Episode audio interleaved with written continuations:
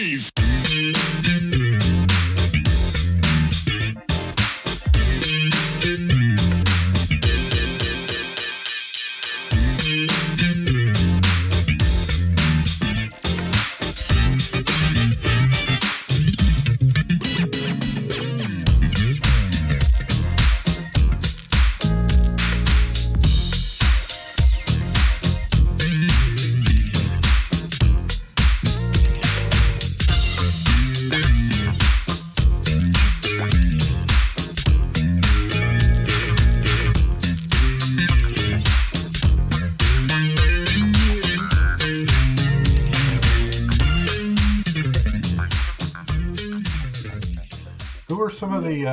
Who are some of the like funk bands outside of go-go that maybe you toured with on a bill, like in the early? Yeah, we toured with we did some shows with Cameo, we did some shows with SOS, we did some shows with Confunction, we toured with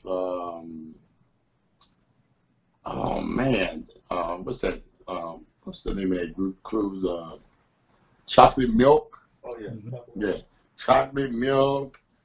We did shows with Sugar Hill, Grandmaster Flash, and shows with Johnny Gill. I mean, these things I've been comment artists, but man, we did. We played with what is his name? Tito Fuentes or something?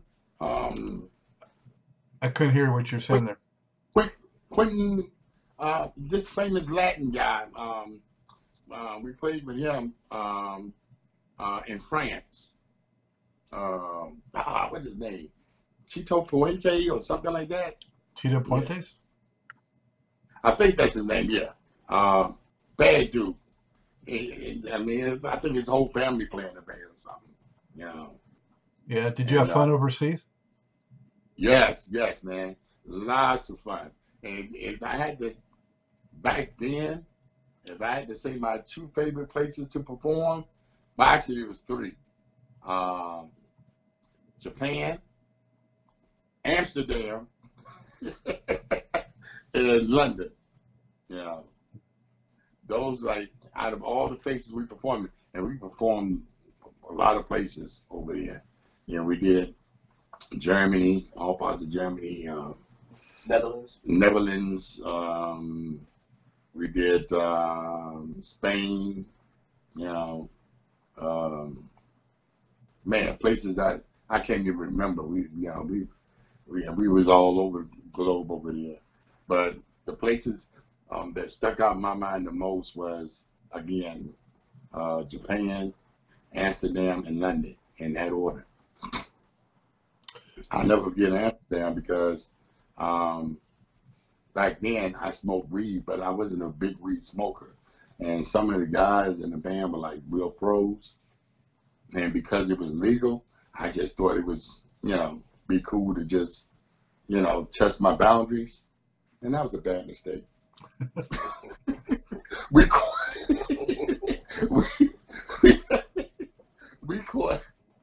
caught the train down for the hotel. There, I wound up taking a cab back to the hotel. Cost me something like $65 in American money because I was just too high. I was too high, and I was like, "Stay away from the space cookies." It takes a while for them to get in your system, but it takes that much longer for them to get out. I don't think I've ever been that high in my life, man. I don't get high anymore, for the record, but you know, yeah, it was fun while it lasted. Yeah. And a couple of the guys in the band did not get high, but when we performed that night, they was high from contact. Mm-hmm. Like James Avery and my cousin Dyke, Robert Reed, they didn't do anything. But when we left that, and it's crazy because, I mean, when we was performing, all of a sudden it started feeling like we was playing in slow motion. And that you couldn't, it was like the whole place, it was a fog machine, right? It was so smoke, it was hard to see the people. It was so much smoke in that building.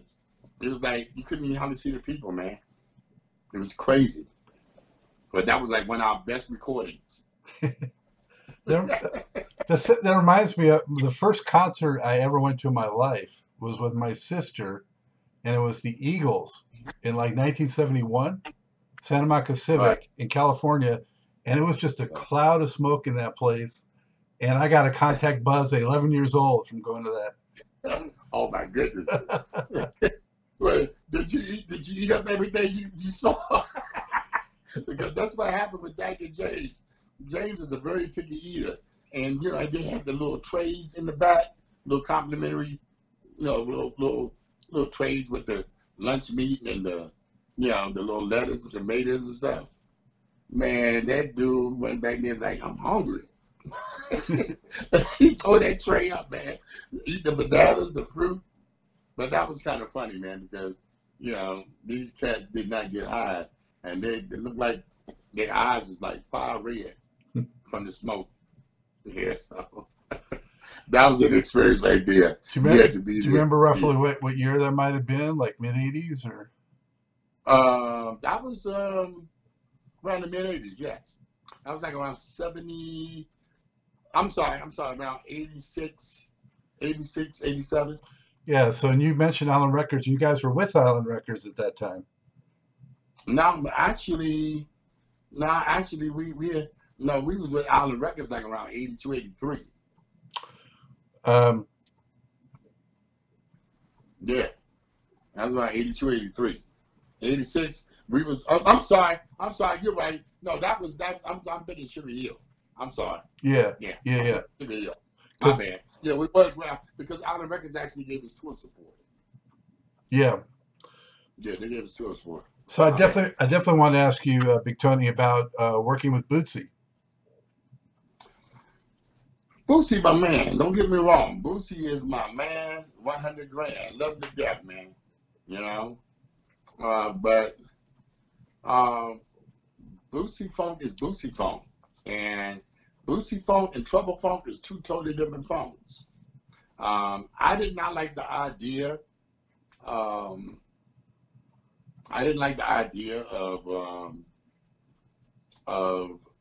Island Records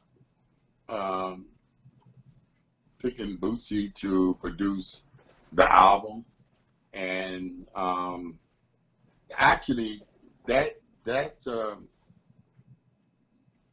caused a lot of friction between the members in the band, and for a quick minute we wound up breaking up. I wound up leaving the band because, you know, I got this thing about selling out. Before I sell out, I get the hell out, you know. And I just didn't think it was right to try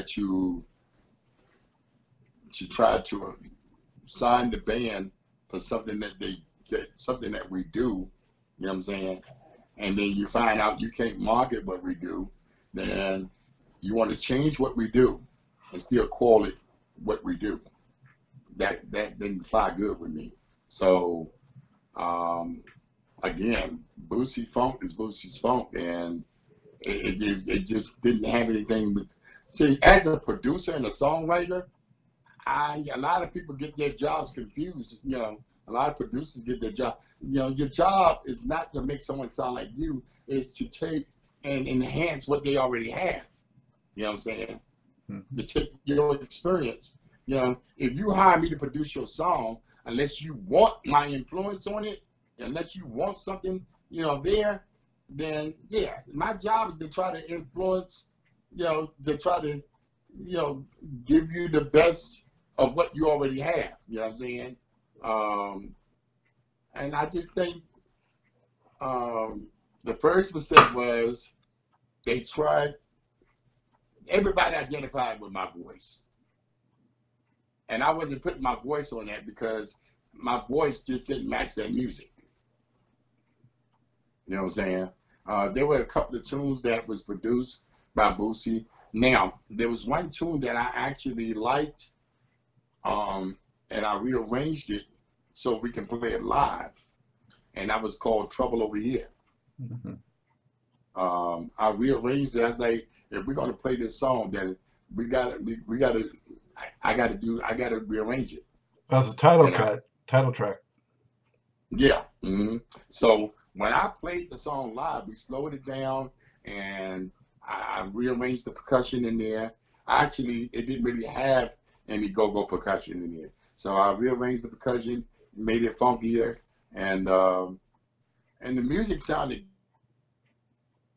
I used to somebody walking in the studio and just pushing a button, hooking up some stuff from a computer and pushing a button, and you know, yeah, it's like, that's not trouble bump, that's a computer.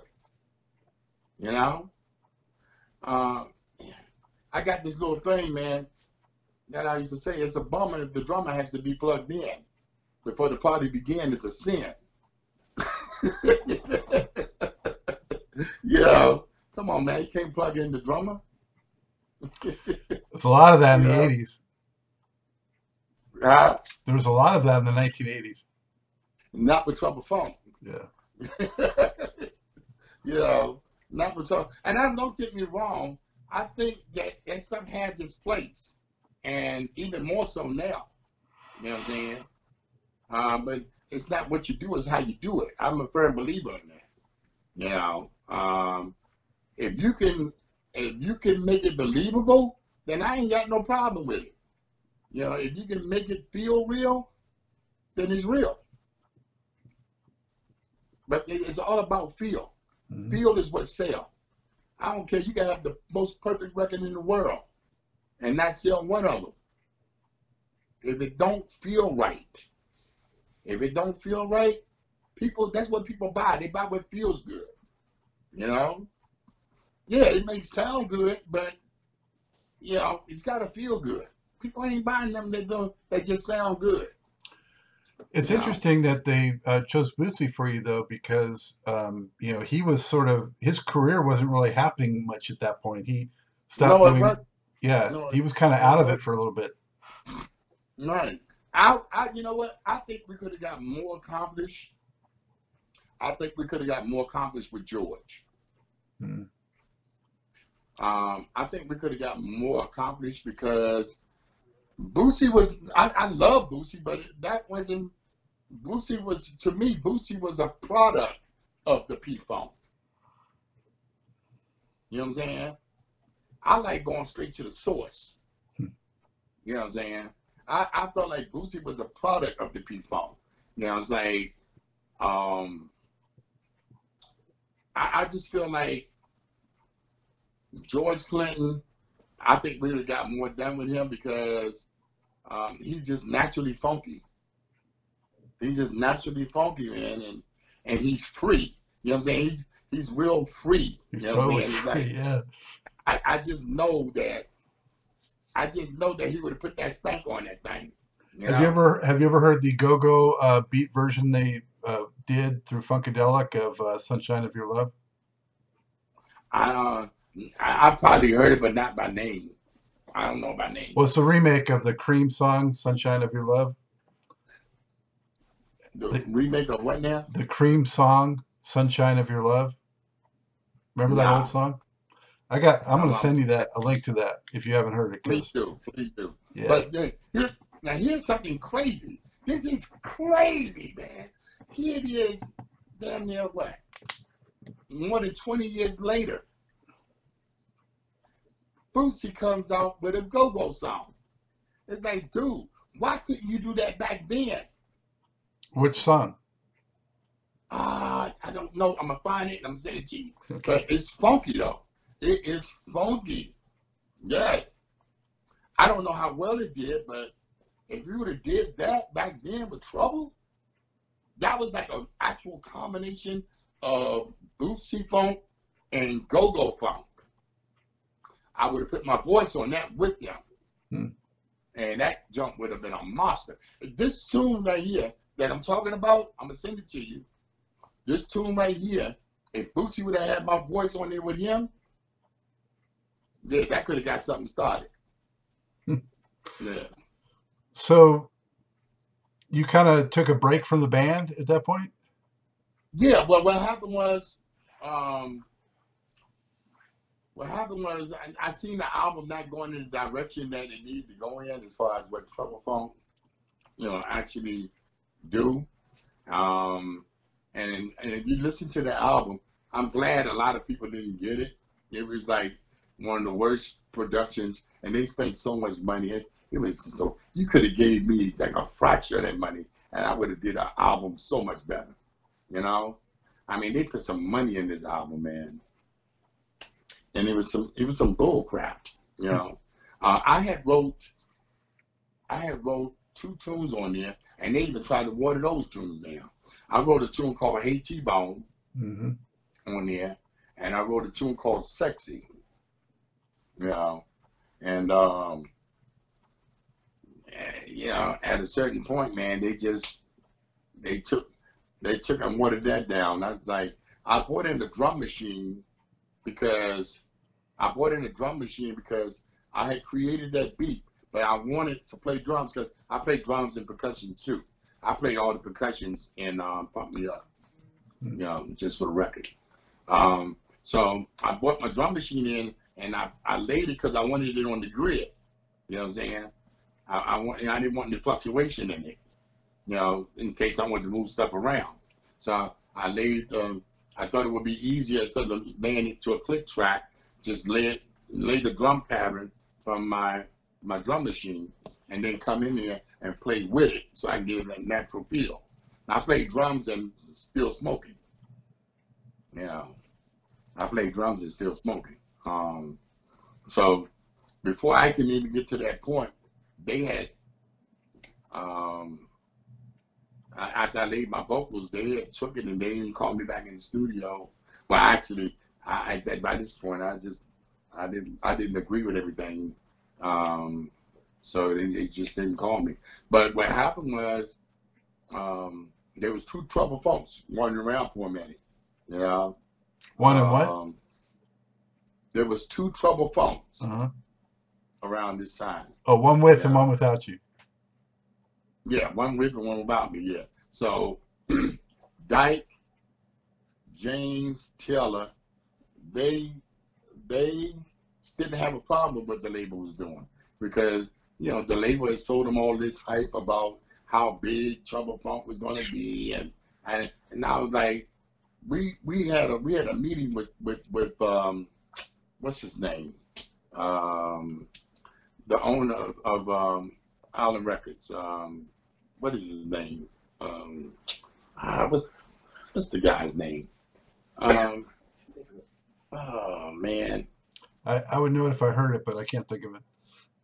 Yeah. Anyway, we met with him in New York at this restaurant called Gallagher's, and what the hell is his name? Yeah, it's Violent Children. But anyway, and he was talking about how, you know, he's gonna do this and do that, and how he's gonna make everybody rich, and it's like, man, I'm from the projects. I mean, you can't sell me a bunch of hype. You know what I'm saying? So I was like, you know, I believe it when I see it. And you should have seen the jaws drop at that table. Chris Blackwell. Yes. Chris Blackwell. Yes. And he even looked at me like, hey, it is what it is. You know, Max Kidd, man, you can't talk to no Chris Blackwell. Like, man, look, I'm a man. You're a man just like me. Now I'm saying what I feel. So I guess at that time, Chris knew that I probably was going to be the one that caused the problems or whatever. But you know, it wasn't I was trying to cause any problems. I just, you know what I'm saying, I just don't believe in a whole bunch of hype. You know, you can't sell me no dreams because it's my thing. You can't give me nothing that I can't get myself. All you gotta do is just open up the door. You know what I'm saying? I'm like James Brown, man. Yeah. Open up the door. I gotta do the rest. You know, don't tell me what you're gonna do for me. You know, the only thing you can do for me is open up give me the opportunity. You know, give me the opportunity to do one or two things, succeed or fail. And if you give me that opportunity, I will not fail, because failure is not an option. But wasn't it also right? It was right around that time when they were doing that Go-Go movie too, right? Oh, Good to Blow. It's called, they called it Good to Go, but I called it Good to Blow. Yeah, yeah, that was another movie, man. But he spent a lot of money. And don't get me wrong, man. I'm grateful. I think Chris Blackwell is a great guy overall. I think he's a great guy, but they tried to do with Go-Go what he did with reggae. Is like, nah, that yeah, it don't work like that. It just don't work like that, man. You know, Go-Go, man, is just it's just a it's you gotta live it. You gotta live it to understand it. You can't learn it. You can't write it. You gotta live it. You gotta feel it.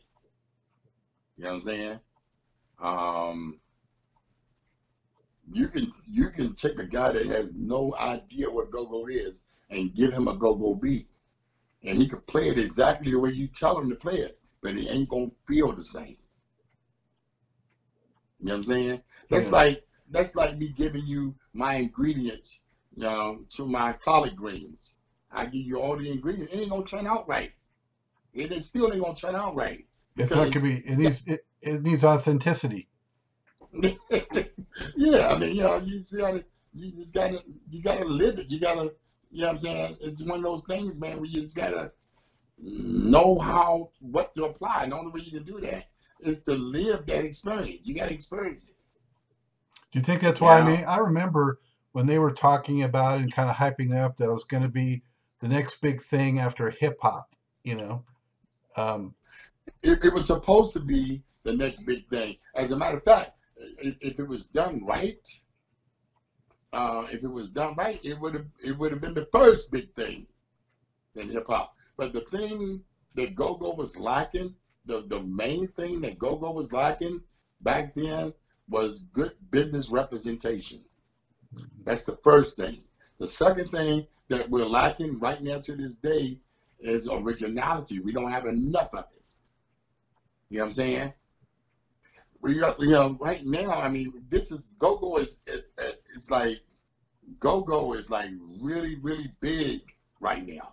You know, it's official. We just, you know, we just, it's been signed. You know what I'm saying? The mayor just signed it, the bill, passed the bill that Go-Go is the official music of Washington, D.C.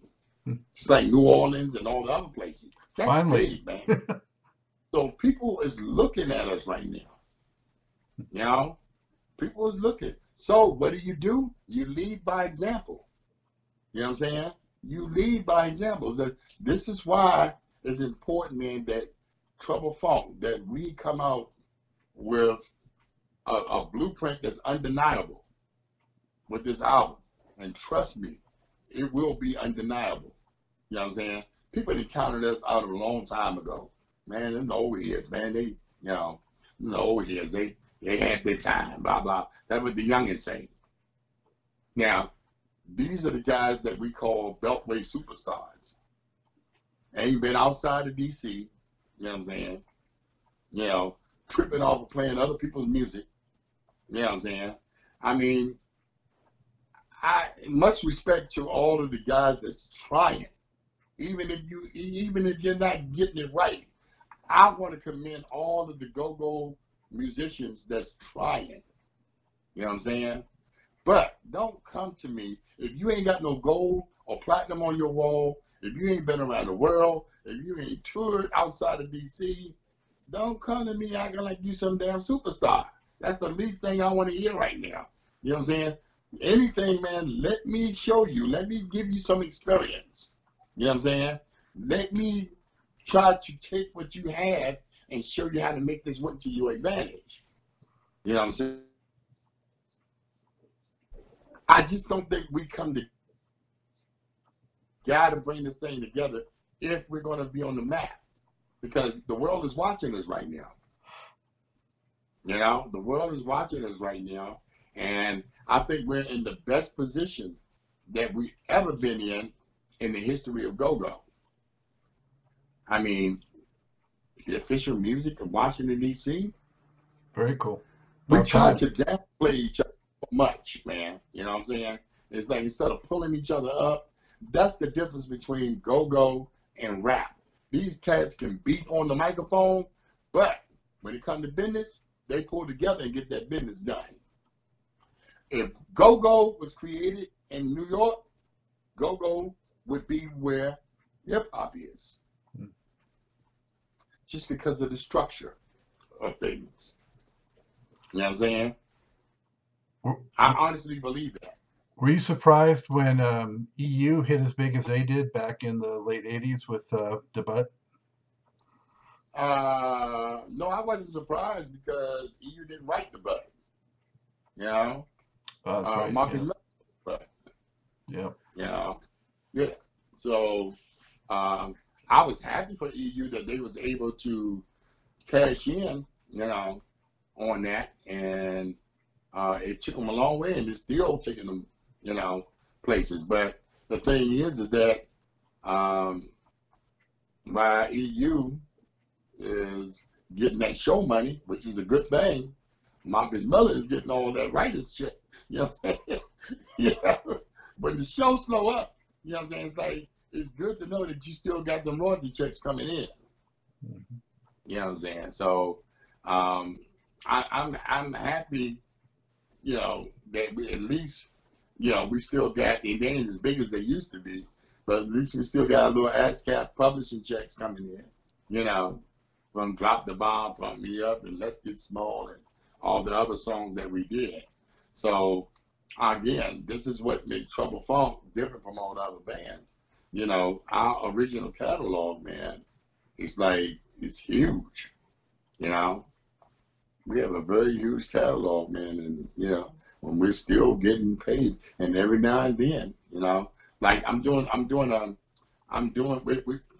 Funk is doing some stuff with Scott Van Pelt. You know what that is, right? Yeah, the sports guy. Yeah, we're doing some stuff with him because he's moving back to D.C. So he want go-go. That's who we call. He want Trouble Funk to do some, you know, go-go stuff for his little, you know, theme music and whatever. That's very cool. Yeah, man. So they know who to call when they want to get it done for real, for real. You know what I'm saying? Not taking nothing away from all the other EU, man. They've been in this business for a long time. They stood the test of time, and they're still doing it big. Rare Essence, doing it big. Junkyard, so proud of you guys. And the group Backyard, I don't know how much you know about them, but man, they remind me so much of Trouble Funk when we were younger. These cats, man, not a joke. But they're like the new old school. You know what I'm saying? The new old school. Mm-hmm. You know what I'm saying? They're like, They can go either way, and Jump been around for a while, man. So they still forced to be reckoned with. Junkyard, JYB. You know, well, Junkyard was the fifth group out of the big four. They was the fifth group that actually came in right to the end. So you know, it actually was five. So we had this thing called the Kings of Go-Go, which is all of the lead guys, the Kings of Go-Go, which is Chuck Brown, Lil Benny, James Funk, Bugs from GYB, and myself, and Sugar Bear. Did I say Sugar Bear? Yeah, Sugar Bear. Yeah, these are the original guys that still doing it, although some of the band members that came and went. We're considered the Kings because we are the figureheads of the band. That's funny. You know, I didn't even know that, but I don't know if you noticed in my intro, I called you guys the Kings of Go-Go. Right. Yeah. Yeah. I didn't know that. Yeah. Right. Yeah. Well, but that's why I came to you too. Like I had told you, you know, this show's had all manner of funk and jazz and R&B on, but when I wanted go-go, I went to the source. Right. There you go. Yeah. So, and again, a lot of people don't even know this, but And it's been televised and everything, but for some reason they downplay it year on. Like Trouble Funk is the first go-go band and the only go-go band to perform for the first black president of the United States at the Kennedy Center, you know? What was that like? Oh man, it was magical. It was, oh man, it was like a dream come true, man. Actually, it was like beyond the dream come true because I could never imagine it, man. And I got to thank Dave Grohl for that, man, because Dave called me one day out of the clear blue, man, and say, hey man, how would you like to do the Kennedy Center? And I was like, you kidding? He's like, fuck no. I was like, hell yeah, I do it, you know? So it's what's really cool about it is, and I'm gonna send you that link, cause you may be able to, I don't know if you've seen it or not, but I'm gonna send you the link so you can check it out. I got a partner that took and edited for promotional purposes. You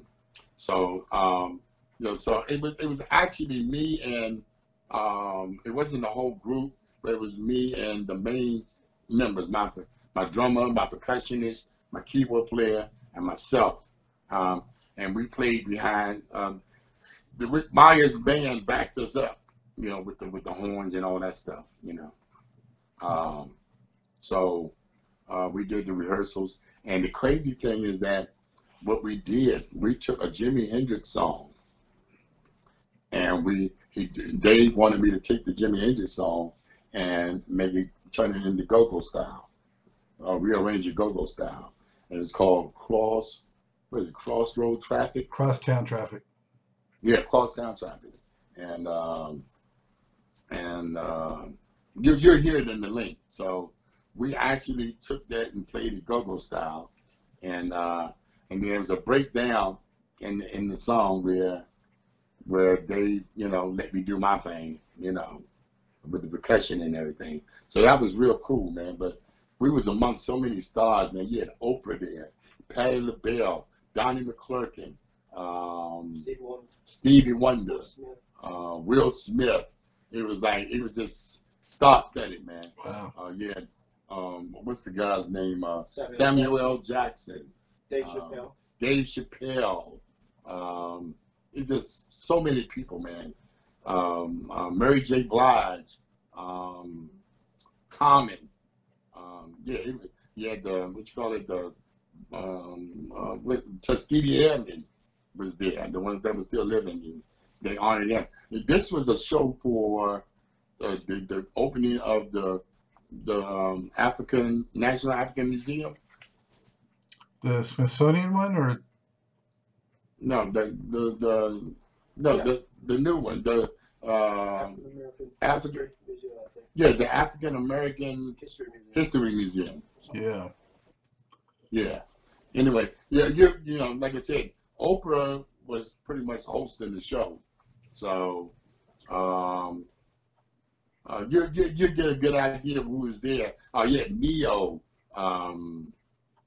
What's his name? Usher. You know, yeah. It was just so many stars there, man. And wow, that's amazing. Yeah, that's amazing. A great feeling, man, just to be acknowledged as one of them. Mm-hmm. You know, so that's just letting me know that, hey, we did something right. You know, yeah. You know, proud moment. Yeah, proud moment. I'm sure. Congratulations on that, Big Tony. Yeah. I really enjoyed watching that recent Tiny Desk show that you guys did. Oh yeah, man! Yeah. You guys were packed in that little space, but you rocked it, man. Yeah, somehow we still managed to get that energy. You know, it was tight. It was really, really tight. But like I said again, man, you know, like I said, Scott, man, we worked very hard to make this shit look easy. You know, we worked very hard to make it look easy, man. That was a challenge because you couldn't play as loud, and so a lot of times, most groups, if they can't play loud, they can't feel it. So what I did, I rehearsed my band for a couple of months to learn how to play, you know, with dynamic control. So we had time to adapt to make it still feel good. Mm-hmm. You know what I'm saying? Feels real good. And the biggest challenge was trying to fit all those songs, trying to create the right medley of songs to go in that little bit of time. So I felt really good. I'm gonna pat myself on the back for that one. I felt really good about the medley that I put together for the band. Yeah, it did a great job. Yeah, it did a good job, and the numbers don't lie. The numbers speak for themselves. It's like we're way over 500,000 now of views, and it's crazy because Chuck did it long before we did. Rare Essence did it before we did it, and I think the last time I seen it, Chuck like had 100 and something thousand. Rare Essence had a little over 200 something thousand, and Chuck did his like 7 years ago. I think we're into our, this is our what, second, third year? I think so, yeah. Yeah, maybe the second year, and we're over 500,000 views. So the numbers speak for itself, man. You know, it just ain't no funk like Trouble Funk. Simple as that. Well, well, Trouble Funk ain't gonna never stop. They're gonna keep on funking till we hit the top. We're gonna do it like we did when we did it before, and when we finish that, we're gonna do it some more. We're gonna funk you up. Hey, I'll sign that memo. Yes, sir. Yes, sir. What was Chuck Brown like as just a person? Did you know him well? Well, in the beginning, Chuck and I, we didn't really hit it off that well. I was a young guy, man. I really admired Chuck, but I think, you know, Chuck felt like we were somewhat a threat to his music. And tell you a quick story. And we was at the Club The Burn rehearsing one day. And this is back then they had the pay phones. So Chuck Brown called in to speak to Ted. And so I answered the pay phone.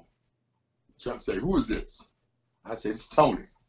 He said, "Take some of that damn bass out your voice, man." I said, "This is the way I talk, man. I always had a big voice, you know, even back then, you know, for a young guy." And he said, "Take some of that bass out of your voice. You should be a football player or something. You don't need to be playing on music." I said, "No, I'm good." I'm good. But then, you know, fast forward, man, Chuck and I, man, we became the best of friends, man. We became the best of friends, man, a few years after all that went down. And Chuck Brown used to tell me, say, "Man, I wish I could have got a hold of you back then because, you know," he said, "I knew you was raw and I could have taught you a lot, you know, vocally." Because like I said, I ain't no singer, but I can sing. Chuck Brown is a singer. Chuck can sing. You know what I'm saying? Chuck Brown is probably the only old school go-go musician, you know what I'm saying, that I would consider out of all of us a real singer. You know what I'm saying? I mean, this dude do it all. He can sing jazz, blues, you know what I'm saying? I mean, I see him as a real singer, you know. Now, don't get me wrong, I can hold my own, but I don't consider myself a singer, you know. Now, I don't consider myself a singer. Right. See, I can sing, but Chuck Brown can sing. Yeah. I get that. You know, certain people, certain musicians, so-called singers, their voice is marketable. And then you have certain people that can just sing. Like, in my opinion, like Trey Songz, his voice is marketable. I don't consider him a singer. Now, Chris Brown, I consider him a singer. Because Chris Brown can not only sing his stuff, he can take other people's stuff and sing it just as well. You know what I'm saying? When you can sing other people's stuff as well as you sing your own stuff, then yeah, I think you qualify as a singer. You know? Luther Vandross, he's a singer. He'll take your shit and make it sound better than you. Yeah. When Luther sing your stuff, It ain't yours no more. And I used to call Chuck Brown. I said, Chuck, man, you the Luther Vandross of the go-go. Because when you take somebody else's shit, man, it's no longer theirs. Yeah, we was in the car one day. I was in the car with my daughter and my son. And the original version of Moody Moo came on. And my son said, Daddy, that man singing Chuck Brown's song. I said, no, Chuck Brown singing that man's song. Yeah, but Chuck, Chuck took the stuff, man, and he's great at that, man. He can take the stuff and make people forget all about that song existed. That's a gift right there. That. Yeah. He was really good at that. What is your personal favorite Trouble Funk song? Oh, man, that's a hard one. Well, I got to go with E-flat Boogie. I was going to guess that. Yeah, I got to go with E-flat Boogie. The reason why I say E-flat Boogie is because it was just complete. It was a complete song, musically, vocally, It was just complete. It was so funky. As a matter of fact, that was Chuck's favorite song. Chuck loved that bass line. When Chuck came off tour, he played with us at the Howard Theater, the old Howard Theater, before they fixed it up. Mm-hmm. And he had the nerve to play E-flat Boogie. Yeah, he had the nerve to play. Of course, it didn't sound like it, but he loved that song that much. You know, he loved that song that much, and the song was that hot. I guess he was like, okay, well, if y'all could play Bustin' Loose, but we would never, out of respect for Chuck, I took it as like, I was flattered. Yeah, I took it as a compliment.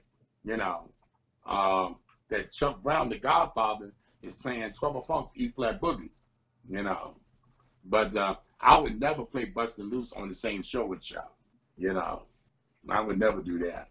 But he had a new bass player by this time, and the bass player had a 5-string bass, and you can't get no funk out of that playing E-flat Boogie. You got to tune that E string down. It's something about the E string. Now, you can play an E string on the closed B, but it ain't going to feel the same.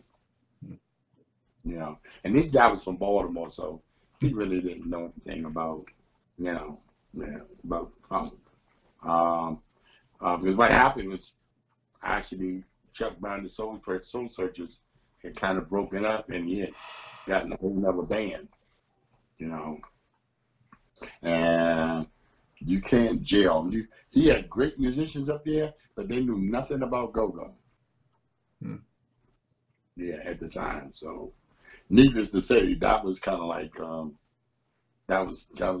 a disaster. And then on top of that, the ceiling had a leak in it. There was like a bubble. There was a bubble up above the stage. With a whole lot of water, and it was dripping. And why, when Chuck Brown started playing E-flat Boogie, it bust, and the water came down on its head. That should have happened on Bustin' Loose. Maybe it should have, but it happened. And I felt so bad, man, because it was like, that same thing happened to me, though, at a McDonald's. People would say, man, you need to move back because that thing right there look ain't gonna buzz it. I'm standing there looking all crazy and stuff, man. That joint just came down, man. People was like, fall. I was just too embarrassed, man. Yeah, a lawsuit right there. So I know what it felt like, at least I know what Chuck felt like. And Chuck didn't think that shit was funny, man, because a lot of people was laughing. And Chuck, man. What y'all laughing about? I could hurt myself. He was a little pissed off about it. But that's just a little memory I wanted to share. I could have kept up to myself, but he was playing E-flat Boogie. That's why I came through Yeah, so clear at the time when it happened. But yeah, man, you know, Chuck and I, we became really, really, really close friends up until the day he died, man. As a matter of fact,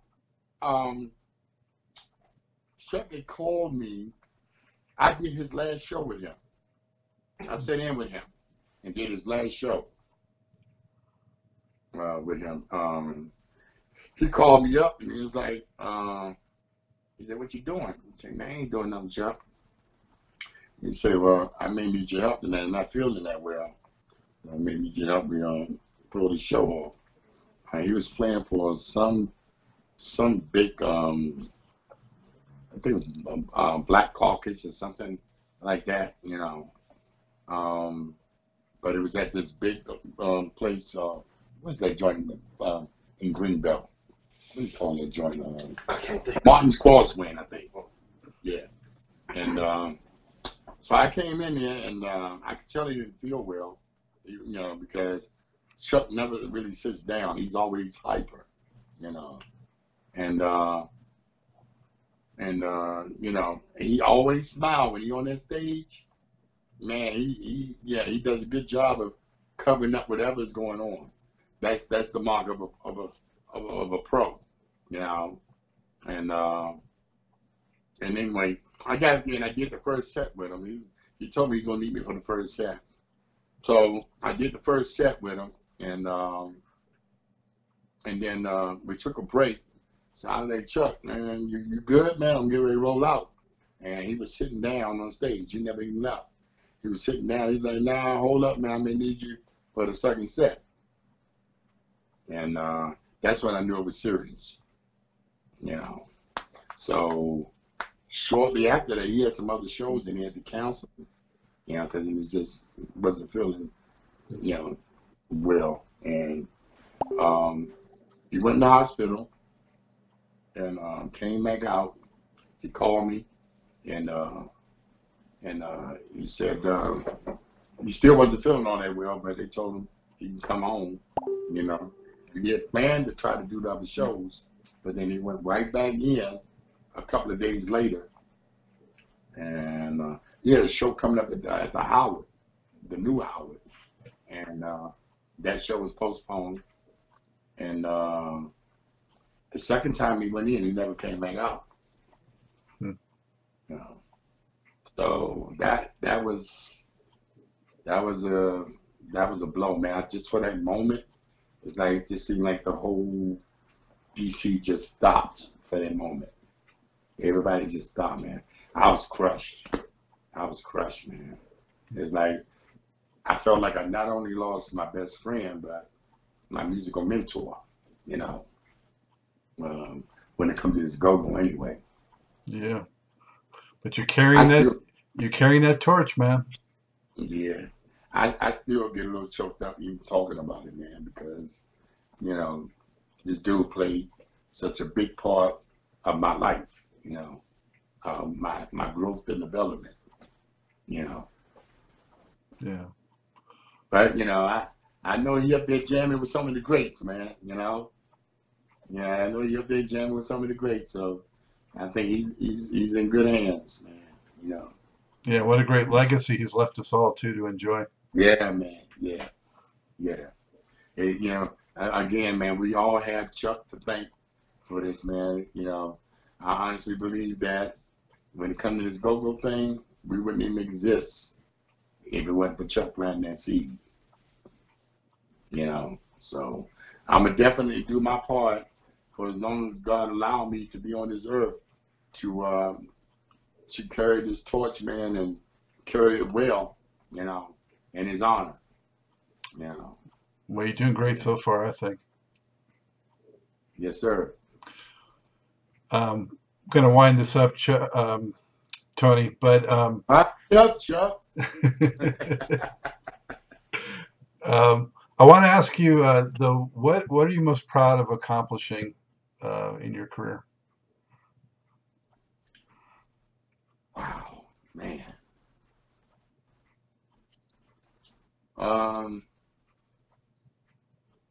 I think there's so many things I'm proud of, man, but I guess overall, man, I'm just proud of the fact that I was able to still maintain and be relevant after 40 years plus. I think that's a big accomplishment within itself, man. But I don't know if that's answering your question, but my proudest moment in my musical career is seeing my mother, may she rest in peace, is my mother getting to see me perform at the Capitol Center. Mm-hmm. That was my proudest moment.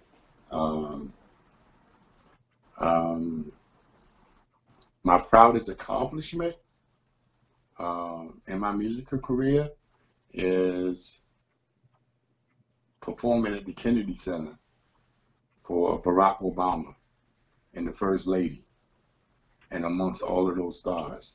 I think that would be my proudest, accomplishment. Well, there's some great high points right there. Yeah, man. Yeah.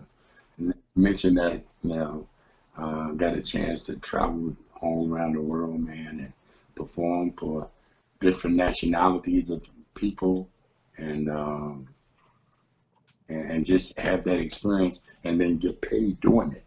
Damn, that's a great feeling. I've traveled places that, most people can only dream of traveling, and if I had to pay to go there, I would never go. So, I not only got a chance to go there, I got paid to do it, and didn't have to, that's a great feeling right there. You go-go'd there, yeah. Yeah, I go there, man.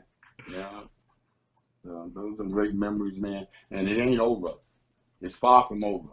I'll be 60 years old this year, and so I got to do something real big for my birthday. I'm gonna keep you posted, man. And I'm hoping maybe you can show up.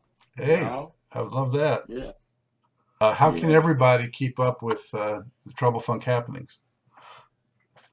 Oh man, you can. Go to my Trouble Funk Twitter page, Trouble Funk, the official Trouble Funk Facebook page, my personal page, Big Tony W. Fisher, Big Tony's Trouble Funk page, TroubleFunkMusic.com, TroubleFunkMusic@Yahoo.com. That's for everybody that's trying to book us. We're available for the festivals. Come on, bring them on in, man. Bring them on in. You need them festivals, man. Y'all need that funk in the festivals, especially the funk festival. Yeah. How you gonna have a funk festival without some funk? Come on, man. It's unheard of. But our website, TroubleFunk.com, we have the calendar up, the itinerary of all the shows that we're doing coming up, and we're adding shows every day, So there's a lot of ways to reach me. Just reach me. Also, I mean, hey, for all you promoters out there, 301-237-2975. That's my personal number. Call me. You need someone to talk to. Yeah, man. We're available, man. Trouble Funk is still alive and kicking. We're still knocking down doors. You know what I'm saying? We're in full effect, looking for some more parties to wreck, man. And again, man, this album is gonna be nuts. It's gonna be bananas. It's gonna have some people on there, some special guests on there that gonna catch the whole world off guard. I would say to all my Trouble Funk fans, what I'm saying?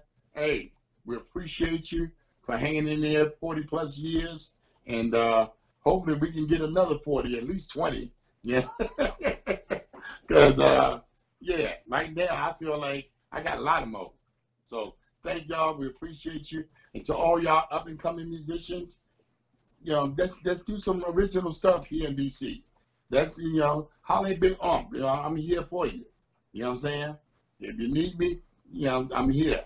You know, so hopefully this interview will reach some of you. And I really mean that when I say it. It's like, you know, whatever I can do, you know what I'm saying? It's all about keeping this thing alive. Yeah. Hey, Tony, man, it's been a blast. Thank you so much for doing the show, and just wish you much continued success and healing up. Yeah, appreciate it, man. It's been real, man. Yeah, it's been real. I definitely enjoyed the interview. Hey, back at Truth and Rhythm headquarters. Thank you for joining us on another magical ride with Truth and Rhythm. Whether you're watching or listening, as always, thank you so much for your continued interest and support. Be sure to subscribe. Go to YouTube. Go to the Funkin' Stuff channel. That's where Truth and Rhythm lives and breathes and thrives. Also, goodies here like TIR Quick Takes. And if you subscribe, you know what? You get the show before anyone else. It's free. If you love jazz, funk, R&B, soul, you can't miss it. Pass it along. Tell a friend. Tell family.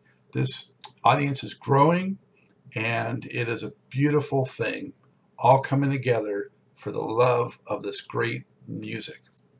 Also, if you can throw us a buck or two, we could use the support financially, keeping the lights on, keeping the servers going, all these expenses. If you can help support the program, whatever you can give, much appreciated. Go to the funkinstuff.net website, and on the right hand side of every page you just click and you can donate through PayPal, credit card, whatever.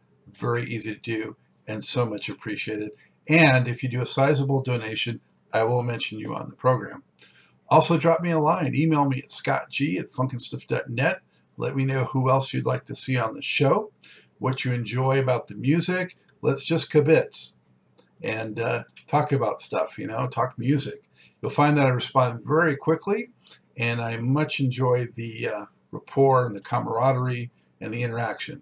Always remember, this is your show, The True Music Lover. So for now, that's all the time we have for this one.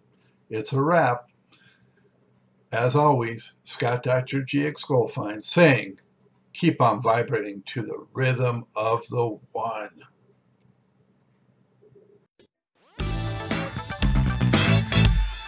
one.